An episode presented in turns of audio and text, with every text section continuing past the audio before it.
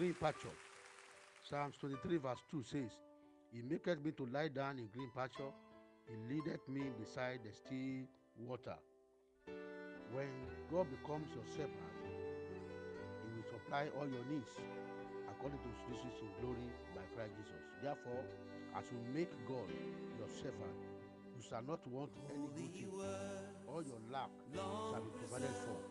He will lead you to the green pasture where you will eat and be satisfied. The source of the supply shall not experience dryness.